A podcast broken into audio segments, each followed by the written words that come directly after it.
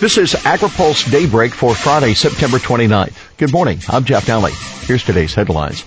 Nominees set to move. Trump pledges farm tax benefits. Pressed on biofuels.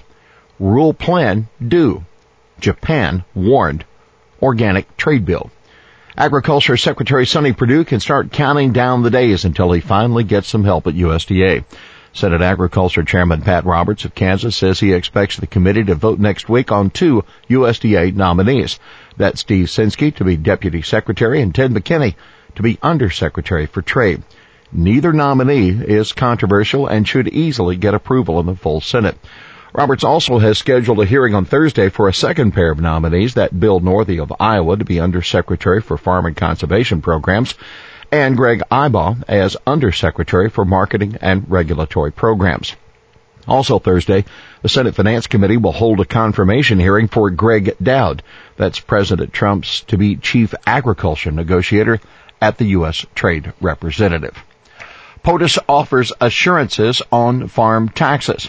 We caught up yesterday with Kip Tom, the prominent Indiana farmer who was featured in President Trump's speech on Wednesday announcing the GOP tax reform plan.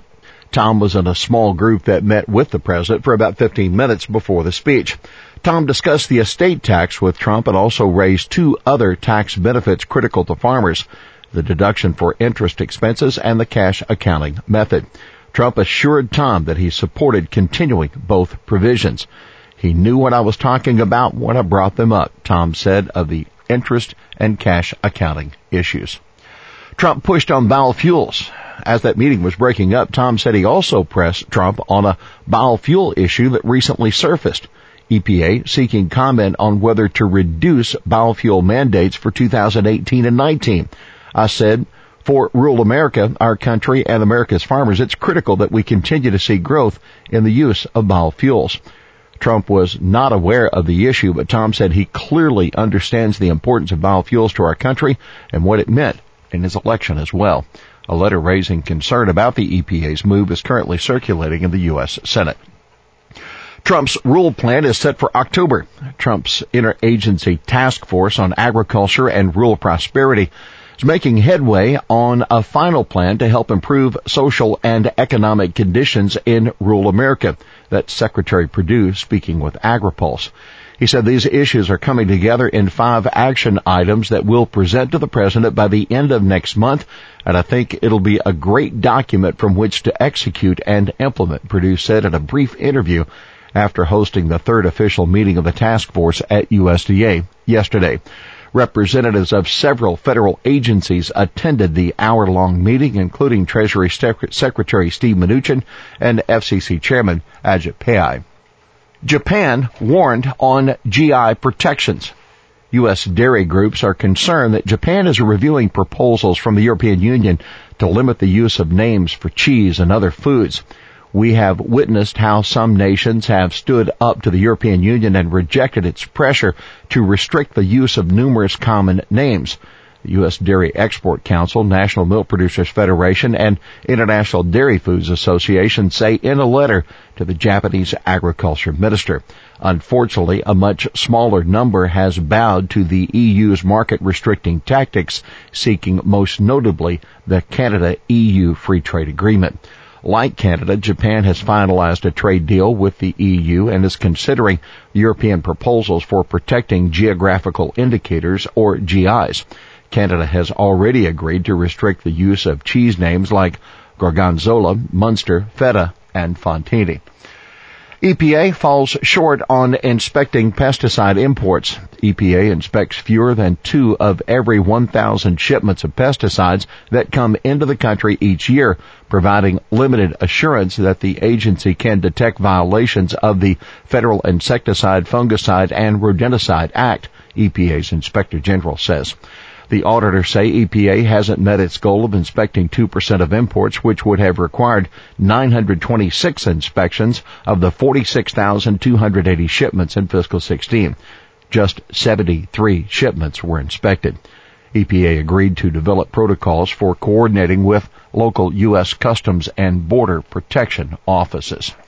Farm Bill proposal targets organic imports. Key members of the House Agriculture Committee are co-sponsoring legislation to guard against fraudulently labeled organic imports.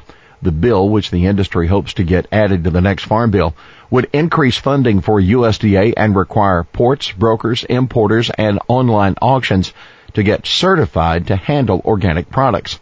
Also included is a one-time funding for technology to update international trade tracking systems and data collection. The bill's sponsors include the chairman and ranking Democrat of the House Agriculture Subcommittee that oversees the National Organic Program, that Rodney Davis of Illinois, and Michelle Grisham, a Democrat of New Mexico. USDA clears organic dairy. USDA has closed its investigation of a large organic dairy operation that was accused of violating USDA standards. The department cleared the dairy as well as the Colorado Agriculture Department, which was accused of improperly certifying the Aurora organic operation. The dairy is certified organic and in good standing under the USDA organic regulations, USDA said in a letter to the Cornucopia Institute. The Wisconsin-based advocacy group filed the complaint after the Washington Post reported that the farm failed to follow organic grazing and feed standards. Here's today's She Said It. I thought maybe you all had seen the actual bill. That Senator Heidi Heitkamp, a Democrat of North Dakota, after a group of reporters broke out in laughter when she brushed off a question about the GOP tax plan by saying with a note of exasperation, do you know what's in tax reform? Well, that's daybreak for this Friday, September 29th. AgriPulse Daybreak is brought to you by FLM Harvest, a hybrid strategic consulting, marketing, and communications company that delivers innovative solutions and meaningful results to clients across the farm, food, environmental sciences, and lifestyle spectrum. For more information, please visit wideopenthinking.com. For the latest news out of Washington, D.C., visit agripulse.com. For AgriPulse Daybreak, I'm Jeff Nalley.